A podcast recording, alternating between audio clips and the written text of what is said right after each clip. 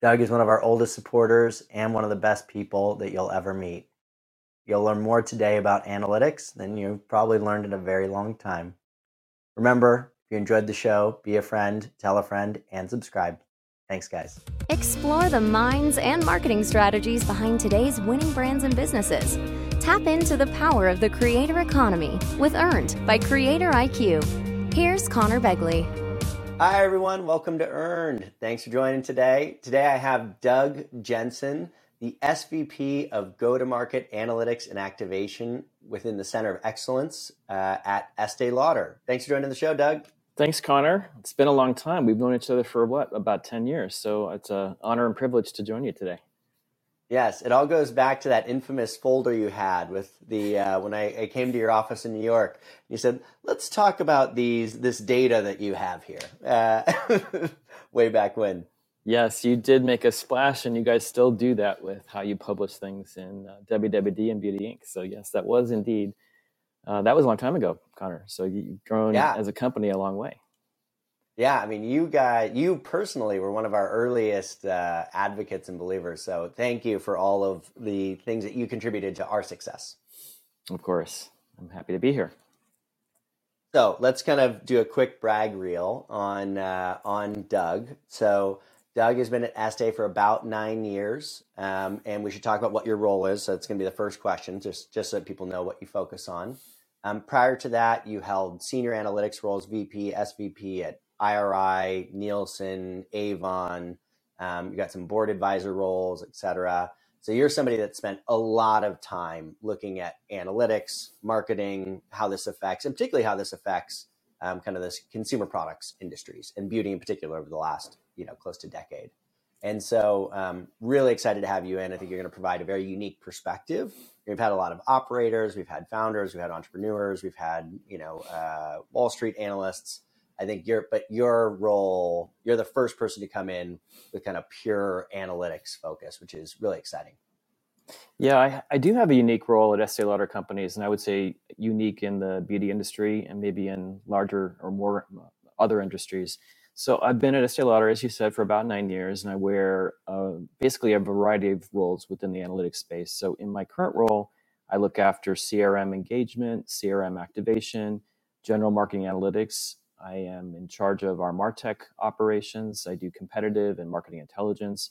I do earned media measurement and social listening analytics, marketing mix modeling, which is my expertise and what I'm um, really most passionate about. And we'll talk today about how we use that to measure earned media and then I'm also in charge of enterprise wide marketing training. So as it relates to this conversation, we'll talk about earned media for the most part. And yeah, so, you know, sure. my, my Although, journey has been really interesting from a marketing analytics perspective. I was in university studying journalism and statistics.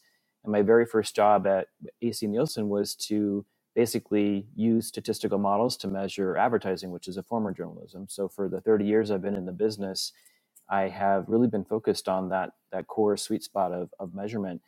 And I would say my journey has been, you know, from being a, a statistical anal- analyst to going into uh, all companies within the CPG space on the vendor side. And then about 15 years ago, I made the choice to go to the client side, so Avon and, and now Estee Lauder. So my career journey has been from statistical analyst to business consultant to uh, BD analytics expert, meaning um, expert uh, expertise within the beauty industry. Well, I think what's fascinating about kind of analytics, and I remember having this conversation with Steve, who was our only board. So the board members were John, me, and then Steve, who's been a CFO for maybe, uh, I don't know, 25, 30 years, very successfully in the software space.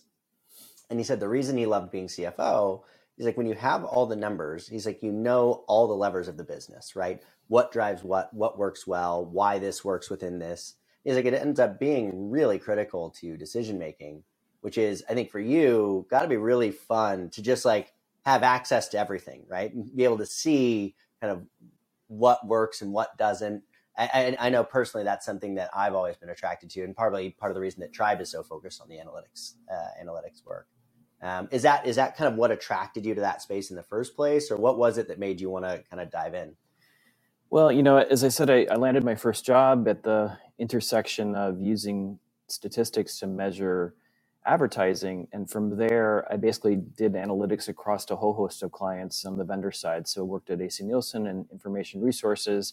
And those two companies collect data from grocery, drug, and mass merchandiser stores. So at the disposal, you have all the consumer sell through information. And so then what we would do is then complement that and, and measure advertising, GRPs, and pricing, and, and you name it. So it was really cool to be a, a, kid in a candy store with these companies who had all that data. So the way that I think about moving into the client side is that you, you want to move into the client side to be closer to where the decisions are being made. And that's really mm-hmm. what I found the most uh, rewarding is that whatever data you have at a given company, and you know, in our company, we, we have a, a lot of first party data, we have a lot of second party data and so on. So the ability to measure all of that and then make better business decisions by working closely with brands and the brand presidents, our heads of marketing. That's what really is uh, fun about my job today. So the transformation of working on a vendor side across clients to now going deep within a given company, uh, especially in the beauty industry, has been really exciting. And I think the other thing I would say about the industry that you're in, I mean, prestige beauty, as you as you know, is a really attractive industry. It's been growing at almost 10% globally and it has been for a few years. And you know, many markets and many categories are growing even above that. So, um, my unsolicited advice to any young person listening to us is: you always want to start your career in an industry that's growing because you know that that growth drives opportunity. It's when you're working in declining industries that really is difficult and you're always doing non-sustainable activities like cost cutting. I, I, know that i've been in many industries like magazine publishing that was in decline so it's not as fun as, as beauty. So beauty is a really attractive and fun category. Yeah it's funny. I give the exact same advice to people and the way i i've always explained it is like you can imagine you know so if you're at a company that's growing say 50% a year right what happens? Well, jobs are created at roughly 50% a year. Right? That's roughly how many people are going to be added to the company, right? Plus or minus. And so what that means is that like, okay, there's a new management role that was created above you. And generally there's a preference inside of those companies to promote from within rather than to hire outside, right? Because they know who you are, you know the business, et cetera. And so what it allows you to do as a young person is to get the opportunity for advancement in your career much more quickly than a company that's in decline, right? Where like the only way for you to go up in a company that's in decline is to actually have somebody leave, right? Or get fired or whatever. Like that's the only way for you to move up. And so um, it just makes it much more difficult to kind of uh, to to grow in your career. Um, if you had to give kind of an ideal path when it comes to analytics specifically, you know, because again, I think part of the people that are listening to this are the CMOs, et cetera, but part of them are, you know, junior people that are looking to move up in their careers. Um, you know, would you recommend they go to kind of the vendor side, like a, a Nielsen or somebody else that's more kind of the digitally focused analytics side of things? Or would you say go kind of brand side, brand side first? Yeah, that's a good question. And by the way, everyone should listen to you about career advice. You you definitely have a lot to, to say there. Um, so, from my perspective on that question, I think marketing analytics is an, an, attractive space. It's relatively new relative to marketing, I would say. And so, I would say if you're an inquisitive person, uh, analytics is for you. I mentioned my university education, which was a nice mix of journalism and statistics. And so, from journalism, what I learned is how to ask questions and how to ask the next question and how to keep asking the next question to get to the truth or to get to the why and then from statistics, I learned skills to imply that inquisitiveness. So, how do you apply models or other frames of reference within measurement to really measure everything and get to measurable business outcomes?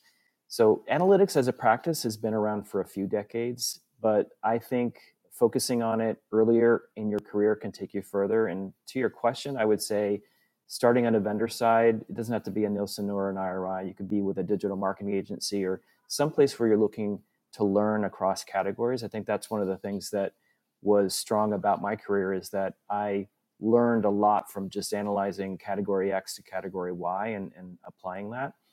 Um, the other thing I would say about analytics as an industry is that you know for every 10 marketers there's one marketing analytics person so mm-hmm. your opportunity to rise in an organization in my point of view is you're competing with a lot less people especially if you do your job well And I think the other piece of advice I have for analytics people and anyone in the world um, is to really, if you're in marketing or marketing analytics, how do you strive to deliver strong insights?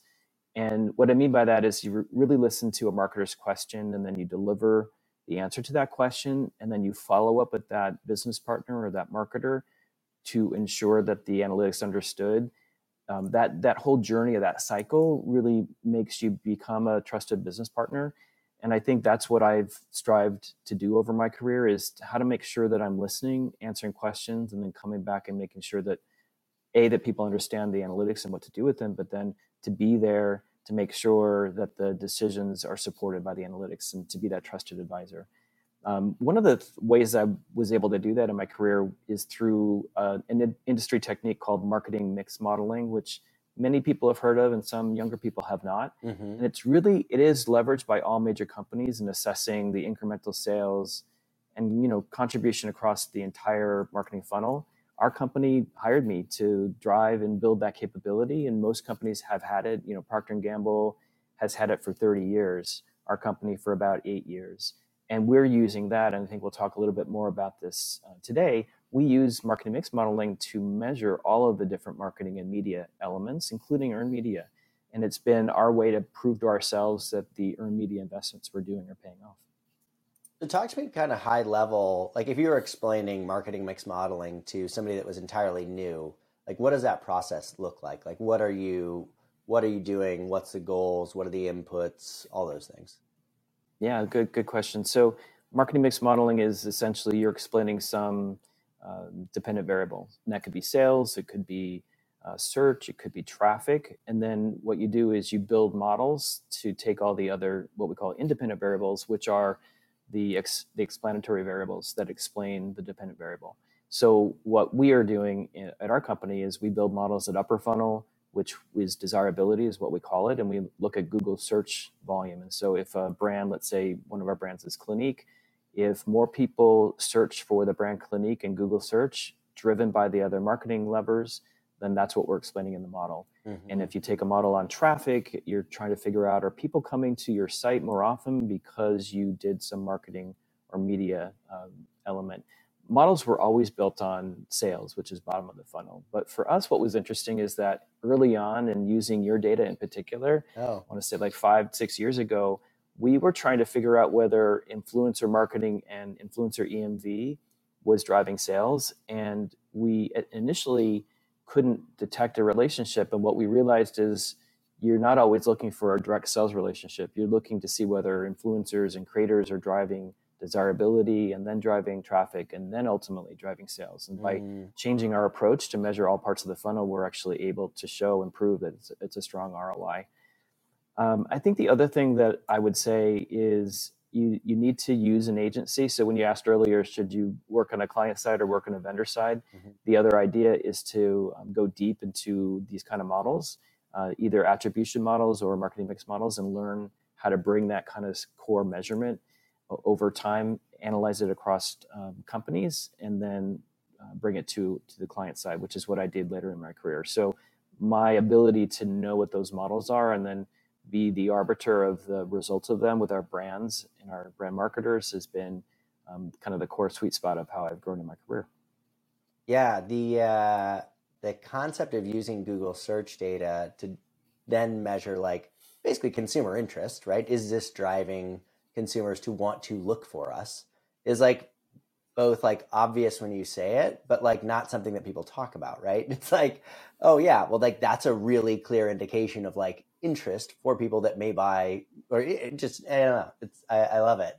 And then I think on the kind of like early career thing, I can't remember who it was that I was listening to but was basically saying like you know we teach calculus in high school but like how often do you use calculus right like almost so you know almost so every role yeah. these days though right? Like within business requires some base level understanding of statistics analytics how to use excel right? Like and then how to present that information in a way that's compelling and makes sense and like is statistically accurate etc and like that's not a like statistics should really be like one of the core things that you're taught um, as a high schooler right? And then into college as well um, It just isn't.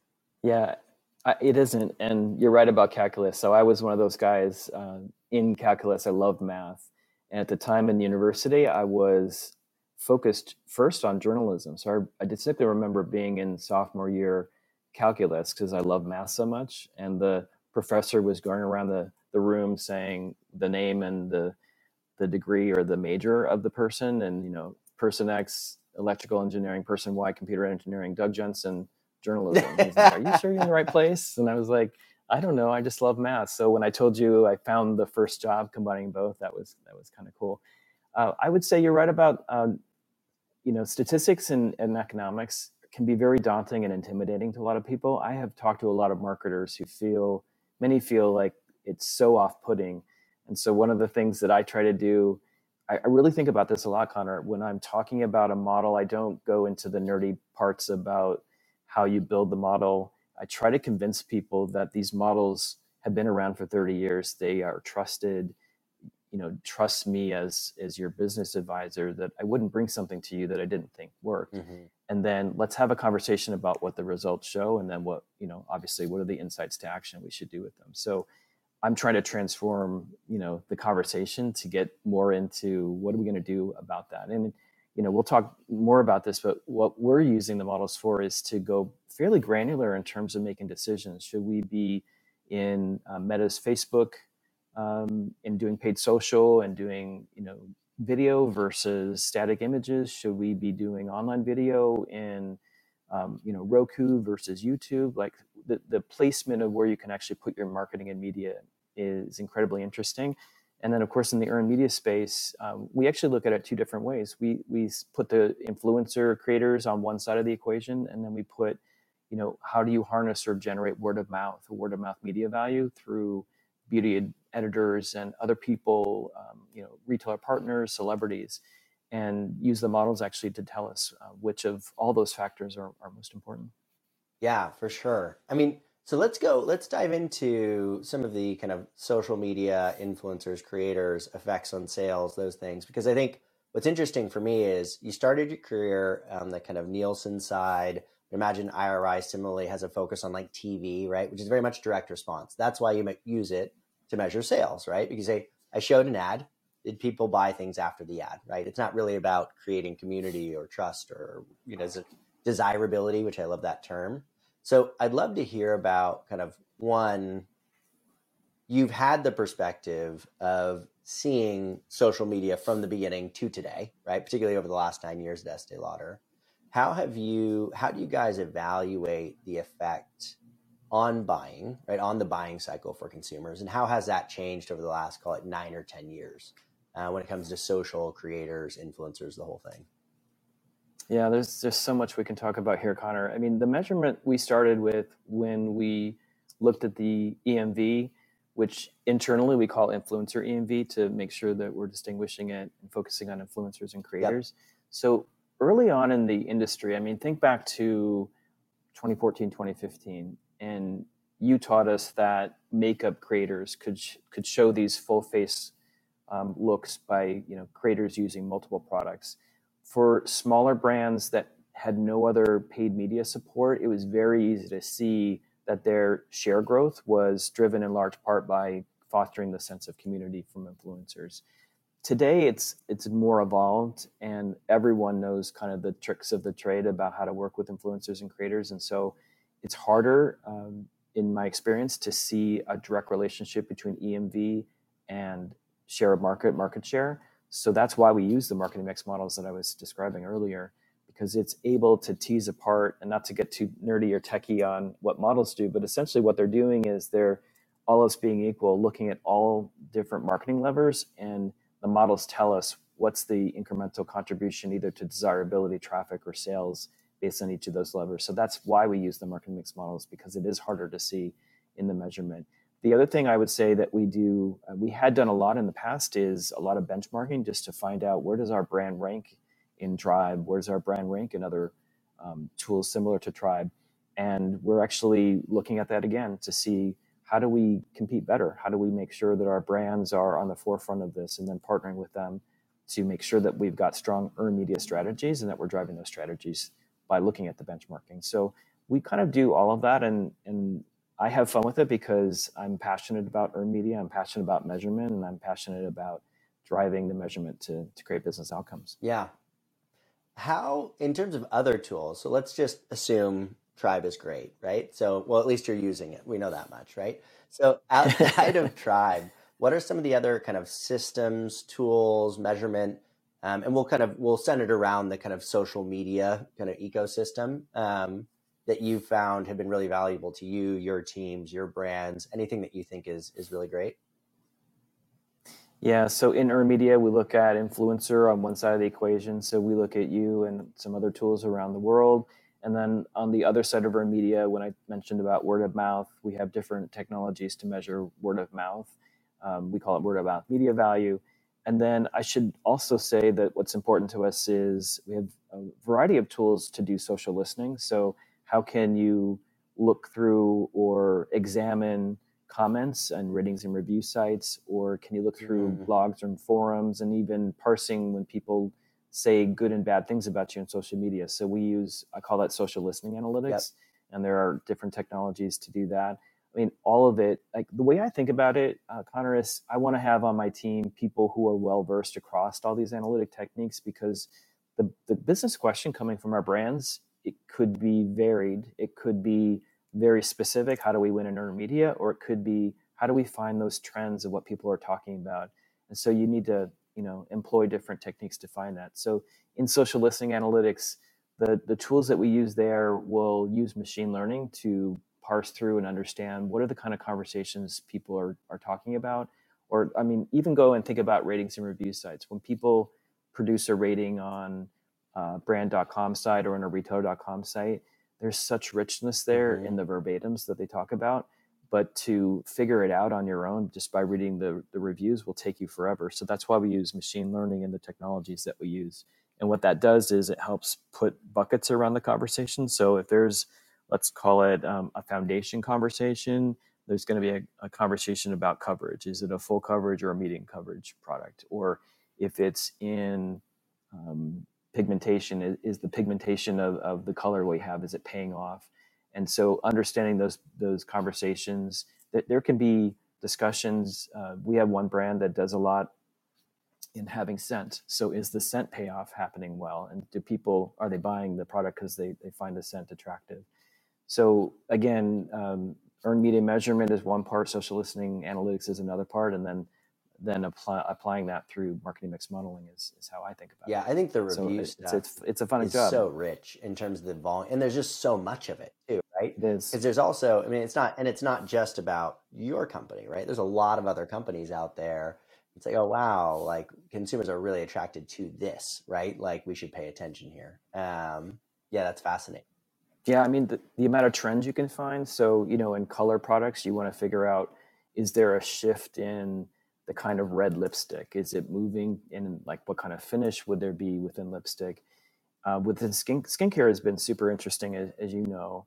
Um, during the pandemic, no one wore makeup, and so they all wore uh, and focused on skincare. And and the skinfluencers is what we call some of those creators and dermfluencers, as you know. So we've been studying them and what they're saying and what trends they're tipping off and how consumers are responding to that.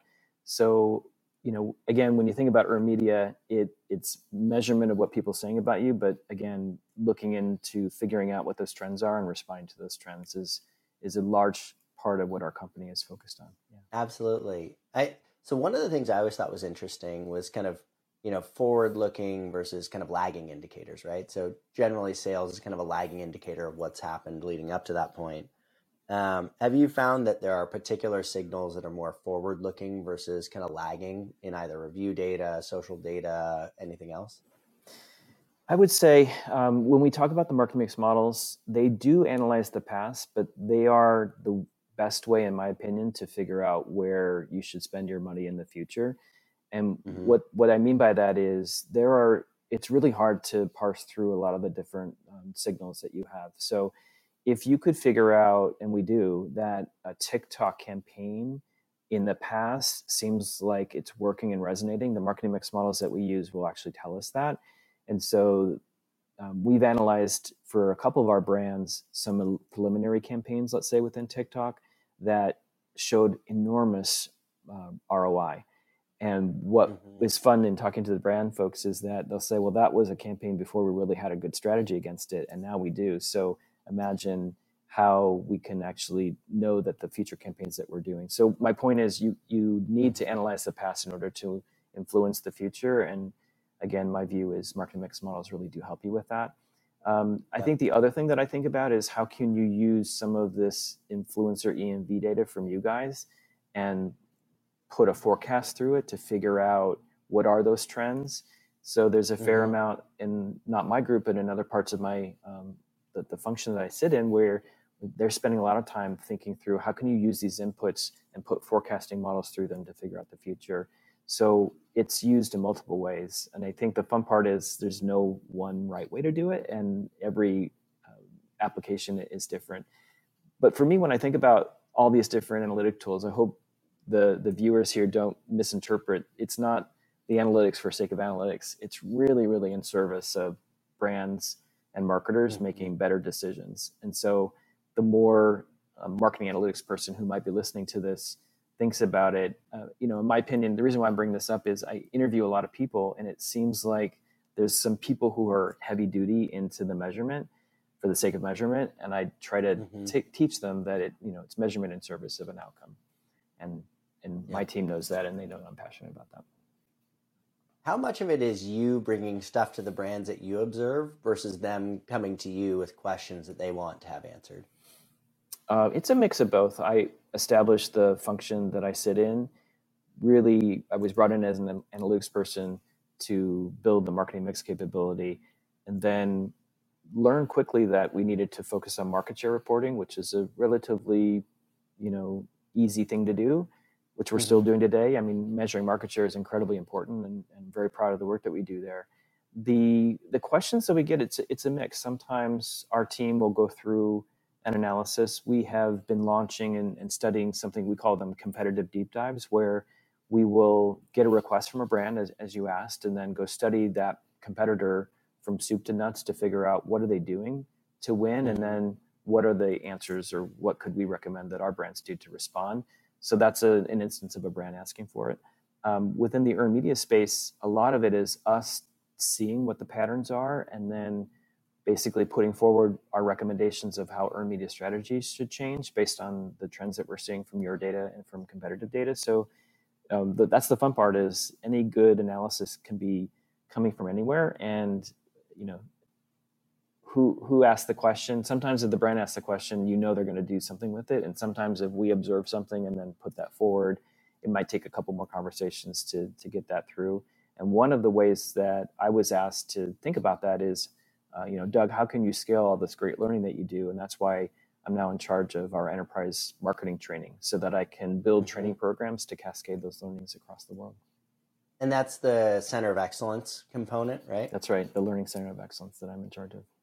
Very cool. I want to dive into that. I want to keep going here on this one a little bit more though. So cool. So let's talk about kind of other outcomes you're driving. So I think one of the things that is fascinating to me about the internet is that, you know, it's allowed people to create community around topics that maybe they would have been really disconnected in the past, right? So whether that's like, hey, in high school, you might have been one of three people that wanted to be a makeup artist but now you can find a community with 100,000 people that want to be makeup artists online and be a part of that community. And I think similarly, you have that around brands, right? Where like, hey, I am part of the Glam Glow community, right? This is, I am attached to this brand. I'm so into it. Um, and I think that uh, creators, earned media, influencers um, are one of the primary ways that that gets driven, right? Or one of the bigger drivers for it. Um, and I think the way to kind of measure that outcome is you can say, hey, you know, the actual community, like the number of people following me online has grown as a result of this. And I remember you bringing something to me that was pretty fascinating. And again, you know, makes sense once you think about it, but wouldn't be obvious on the surface, which was basically you looked at said, hey, the more influencer coverage we get, the more earned media we get, the faster our, you know, followings grow for our brands. Is that something that you're still seeing and have there been any other learnings like that that you thought were were interesting, kind of connecting the dots across the channels? Yeah, I think in, in earned media, it there is this knock-on effect so that when something goes viral or people talk about it, then there's a, a, virality, as you know, that happens with it. And so that can actually explode the number of conversations. So I would say that the relationship uh, earlier on in the influencer space, so when influencers talked about you, that that drove um, conversation for brands themselves, and there was this halo effect to the brands. It's it's harder in the mature beauty industry now to have that happen, but that doesn't mean we don't try. Um, I think yeah. the other thing that will that that what you're bringing up is this this larger ecosystem. How do you think about it? So in our case, we we use the language of paid, owned, and earned, and we say how do you make all of these levers work more effectively together? And you know, some of that revolves around organization design, meaning whoever's in charge of paid may not be in charge of earned, who may not be in charge of owned. Um, and brands need to work across those functions to make that happen. So there there is a halo effect that can happen when you start to think about a campaign from the beginning. What is the objective? What's the brief? What's the consumer target? How many you know more consumers do I need to reach? What's the part of the funnel I want to reach? And then what are the components of paid? What are the components of owned? And what are the components of earned? And plan that all together. That's where the sweet spot happens, and that's the kind of training that we're we're trying to do within our organization to reinforce those principles. Mm-hmm. In terms of, so let's talk. We'll talk owned, earned, paid, whatever. Um, all TikTok. So I want to talk TikTok for a second, just because I think that when I talk to marketers, like I was talking to Amy, the founder of Tower Twenty Eight, yesterday. She was on a panel we did, and um, like TikTok, TikTok, TikTok. She's like, that's all I care about anymore. She's like, honestly, I'm not as like I'm like I'm kind of trying to dial back a little bit of my investment in Instagram, which I'm not saying that's what you should do, but you know that yeah. was one of the discussions we were having. Right. And so, you know, what have been some of your learnings about TikTok so far, you know, from an analytics perspective, as well as what your brands are seeing? I have to imagine that it's a it's a hot topic within Estee Lauder as well, and an area of focus for the for the marketers. So, talk to me about TikTok a little bit and what, what you're yeah. seeing.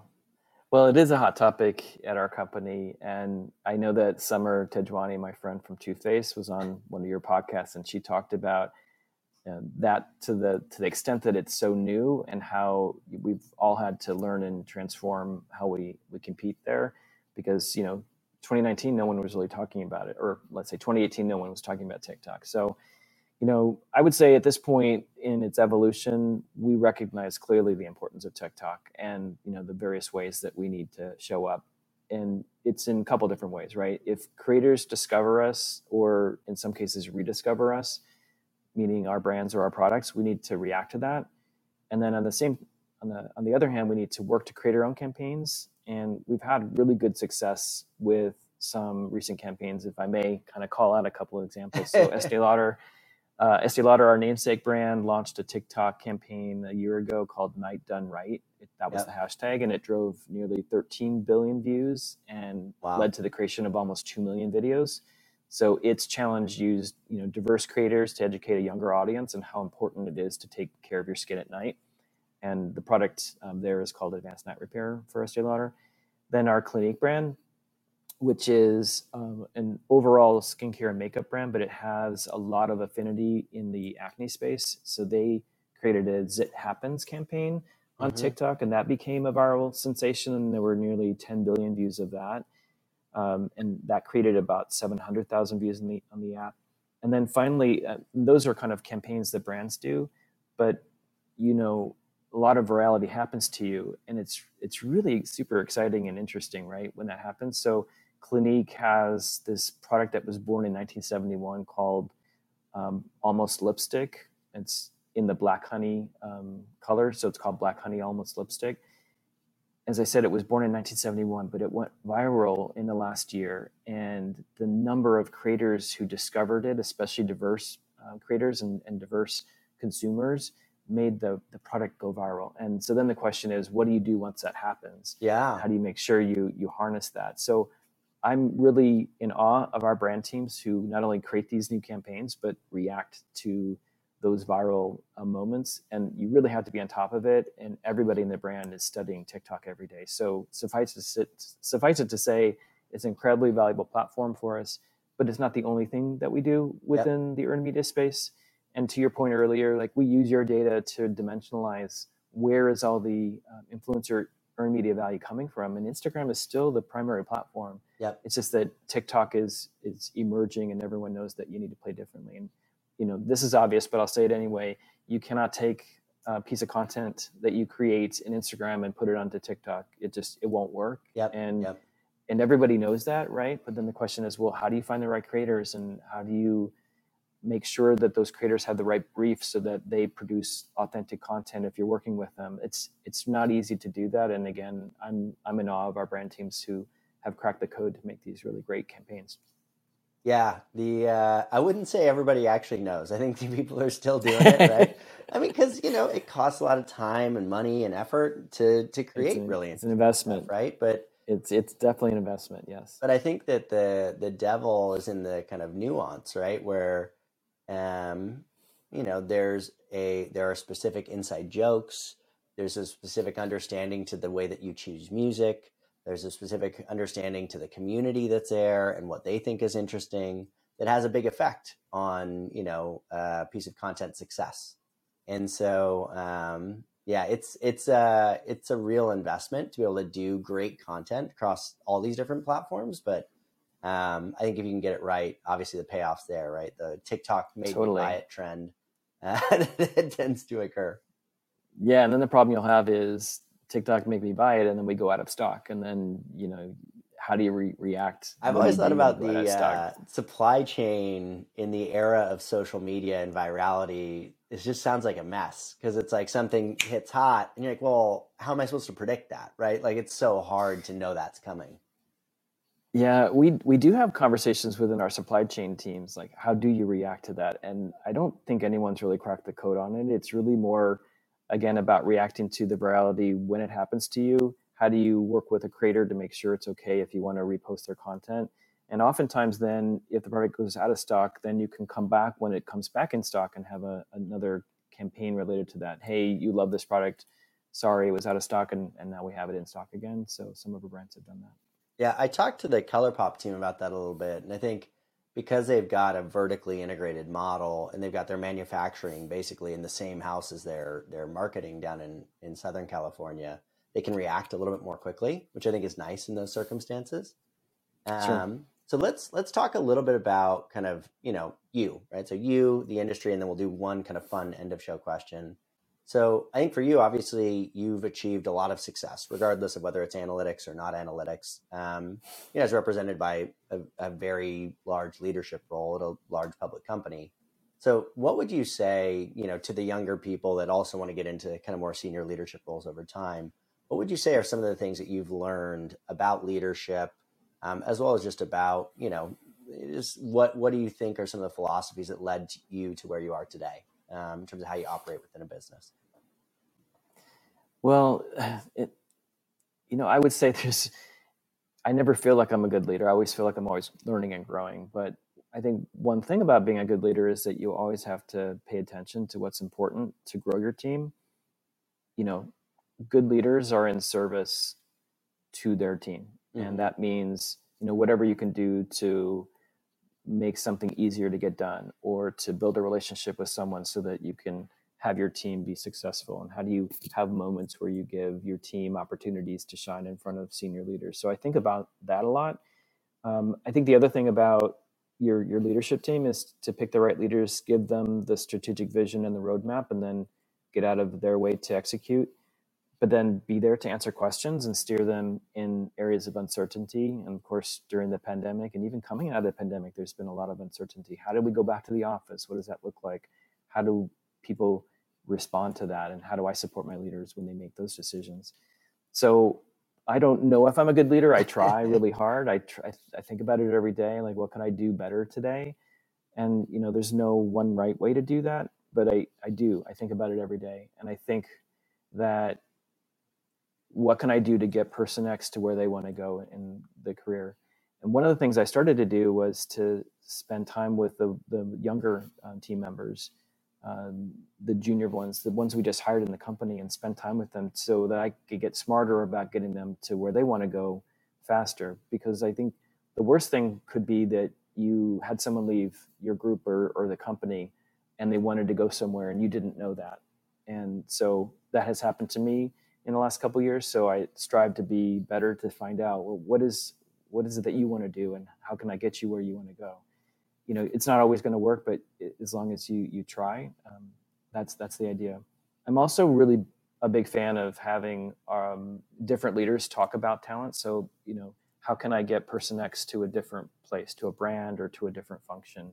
And I spend a lot of time thinking through that and then in general i i try to be a mentor. When i connor when i was growing up i never really had a mentor. So now i'm in a couple different programs internally and then i'm a mentor for adweek. And that means being a getting a, a mentee outside of my company. Um, i'm a mentor for our lgbt group. I again i try to pay it forward a little bit to spend time with younger people to make sure that um, if if i have wisdom i can impart that or i can at least talk to them about where they want to go and how well, and honestly, I think that is what kind of makes a good leader, right? Is you're, you know, you're trying to think about how you help these people get to where they want to go, right? I know I was talking with uh, mm. Scott Friedman, who's the CEO of Rare Beauty and was the CEO of Knix uh, recent or before that, and just is, uh, you know, very well regarded by the people that he's worked with as a leader. And uh, I was talking to him about it. He's like, "Yeah," he's like, "My job." He's like, "What I view my job as as CEO." Is to get the best possible people, right? So you get the best people in the right positions and then really try to remove as many barriers as I can, right? Just how can I exactly help them succeed and let them go, right? And then again, if it's not working or it's not the right fit, you know, it's, you know, uh, then you make a decision, but really getting the right people into the right places and then letting them thrive is I think the way the way to win in the long run. Exactly. It sounds like you have that conversation with everybody you have on this podcast, which is good to hear. I mean, I think uh, everyone should be thinking about ways to drive leadership, and that younger people, again, listening to this, they there's no soon enough time to talk about what it what it means to be a good leader, because the sooner you can think about that in your own career, if you're very young, the, the more you're going to get to where you need to go. Yeah, and I mean, honestly, part of the reason I asked that question is I try to think about it myself, right? Similar kind of growth mm-hmm. mindset. Like, okay, like I don't think I was particularly good at the beginning. Um, I'm not great now, but I'm okay. And uh, you know, you, uh, yeah, and I think you find like one of the things that I've enjoyed most, or I've I've observed that I think is interesting, is like. Um, you know, when we first started the company, I read an obscene amount of business literature, and you'd like find these patterns. It'd be like three different people describing the same thing in three different ways, right? All getting to some kind of core mm-hmm. truth. And so I think when you hear different perspectives on one thing, oh, okay, like you can start to get to your own version of that that um, is a combination of other people's perspectives. Um, okay, so last question. You know, obviously your last kind of nine years or so has been in the beauty industry, but before that, you touched a variety of different industries on the consumer goods side. Um, what have you noticed that is different about beauty versus other industries? And maybe what are some of the you know um, yeah talk to me a little bit about that like how do those two how do these different industries kind of operate from your perspective the ones you've touched at least yeah so i've been in beauty nine years at estee lauder and seven years oh, at yeah. avon so 16 yeah. years total and you know the whole social media movement that and earned media movement that that we've been living through let's let's say it's relatively recent mm-hmm. so i've always wondered what is it what would it be like to work at a at a traditional CPG company trying to make your way through how to harness and leverage social media. So, I guess what I would say is for those people watching this who are not in the beauty industry, how could you get into the beauty industry? A, because it's growing, as I mentioned earlier, it's growing roughly 10% globally every year.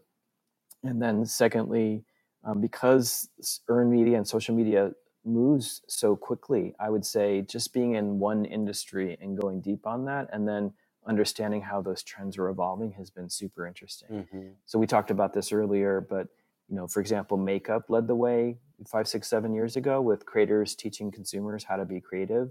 And then, as we all know, during the pandemic, no one was wearing makeup. Everyone then said they're going to take care of their skin yep. and their hair, actually.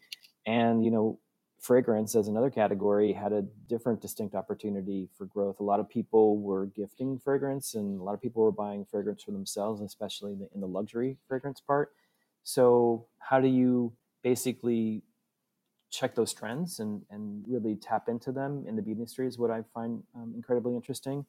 And then I think only in beauty does a consumer see such power in their voice about how a, cre- a creator or a, a consumer, you know, someone with very little following, as as we said, and TikTok can go viral. So, you know, I don't know if we talked about this, but 10 years ago, it was the beauty brand as the authority, working with the beauty editor at a publication, and the consumer consumed that content. And that's all been flipped on its head, as we mm-hmm. all know.